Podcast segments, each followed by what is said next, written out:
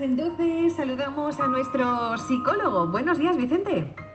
Hola, buenos días, Pepa, ¿qué tal estamos? Muy bien, una semana más, esto pasa volando y sobre todo en este caso, esta semana, para hablar de compras compulsivas. Y digo yo, a, a ver, eh, que en este libre que... ¿Cómo se dice esa frase? Que en este libre que tiene la primera piedra o algo así. El libre pecado que tiene la primera piedra. Efectivamente, ¿a quién no le ha pasado esto, verdad?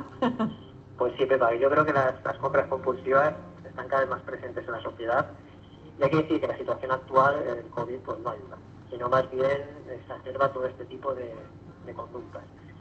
Seguro que las empresas de mensajería y el negocio online están viviendo, podríamos decir, una, una época dorada.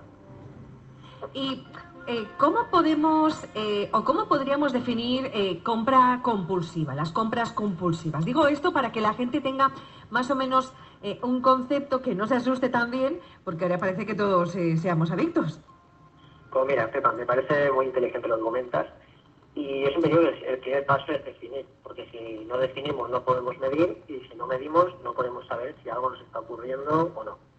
Entonces, bien, la, lo que es la compra compulsiva o oniomanía se enmarca, digamos, dentro de los trastornos de control de impulsos, y es un tipo de adicción conductual sin sustancia, como por ejemplo sería también la ludopatía, ¿vale? La adicción a las apuestas o los juegos.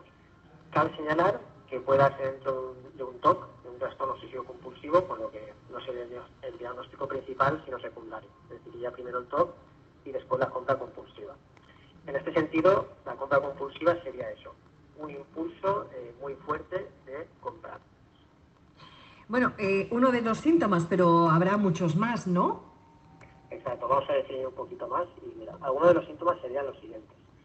Como te decía, un deseo intenso e irrefrenable por comprar. También podría ser comprar, digamos, en base a cualquier estado anímico. Eh, ya sea mucha tristeza o también mucha alegría, que es algo que la gente no suele detectar, pero que también sucede.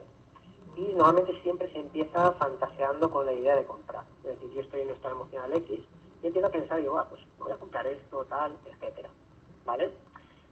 Otra cosa muy clara que se, que se puede ver es aliviar la ansiedad a través de la compra, es decir, siendo una pequeña satisfacción inmediata al realizar la compra, lo cual esto lo que hace es actuar como refuerzo del patrón de conducta compulsiva en este caso.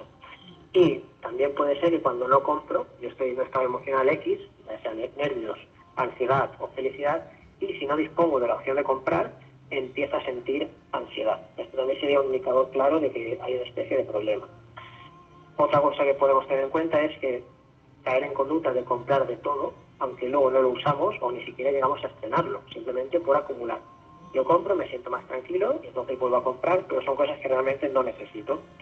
Y también otra cosa que podemos tener en cuenta es que a pesar de los efectos perjudiciales de esta situación, gente que puede llegar a caer incluso en problemas económicos, familiares, malestar emocional, no podemos frenar este patrón, no podemos frenar este impulso. Seguimos comprando a pesar de que sabemos de que nos, nos hace sentir mal. Y a ver, con esto llegamos a lo siguiente. Una sensación de culpabilidad, insatisfacción, poco tiempo después de haber realizado la compra.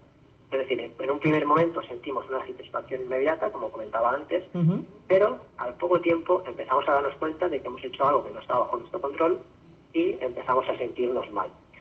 Y también, por último, digamos, pues tener irritabilidad o cambios de humor frecuentes. Esto es algo que es muy transversal, sobre todo con el tema de ansiedad. Uh-huh. Bueno, pero eh, en estas épocas, eh, sobre todo, pues, estamos acostumbrados, ¿no?, a, a comprar y decir, bueno, es viernes, pues mira, pues nos, nos vamos a, a esta tienda X a ver si encontramos algo, ¿no? Eh, que es un, un poco complicado, ¿no? Es difícil no comprar. ¿Qué podemos hacer? Pues mira, realmente sí, sí es verdad que el sistema nos empuja hacia el consumo, que está muy normalizado, y a veces es difícil, eh, como tú decías, ser consciente de que estamos en un problema, ya que esto, este consumismo pues, está muy normalizado en nuestra sociedad. En adicciones podemos hablar siempre de tres barreras. Está el mal uso de la conducta, el abuso, y luego ya sería la dependencia o adicción. Algunos síntomas de los que hemos dicho entrarían parte, bueno, estarían en el abuso y otros en la dependencia. Podemos medir en qué punto estamos observando la medida de estos síntomas que hemos dado, para empezar a ser conscientes de lo que nos sucede, que es siempre el primer paso.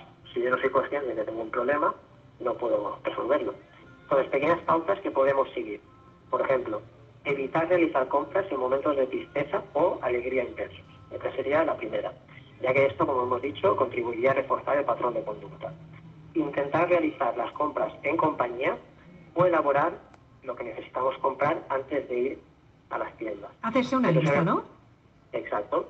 Esto sucede muy claramente a veces, que no es, no es el tema que nos ocupa, pero es muy similar cuando lo vamos a comprar con hambre, que compramos más de lo que necesitamos. Compras con la vista, ¿no? Exacto.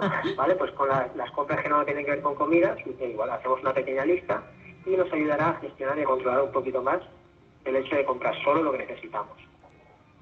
Y, digamos, de todas formas, eh, una cosa que es muy importante, ir aprendiendo otros sistemas de refuerzo poco a poco. Es decir, no compro cuando estoy muy triste, no compro cuando estoy muy feliz, pero tengo que ir construyendo una alternativa. ¿Qué puedo hacer cuando me siento muy triste y qué puedo hacer cuando me siento muy feliz que sea más saludable y más funcional para mí? Por supuesto, estas cosas yo siempre recomiendo que en el momento que detectemos algo así que nos está sucediendo, acudir a un profesional de la psicología que nos sabrá ayudar. Muy bien. Bueno, ¿y dónde podemos en encontrarte? Pues mira, Pepa, como siempre, a mí y a mi compañero Nico Aros, en la calle Martínez de Campo dieciocho, segundo B, teléfono seis tres cero, seis cinco nueve uno, seis seis, y en redes sociales, arroba vicepsicología.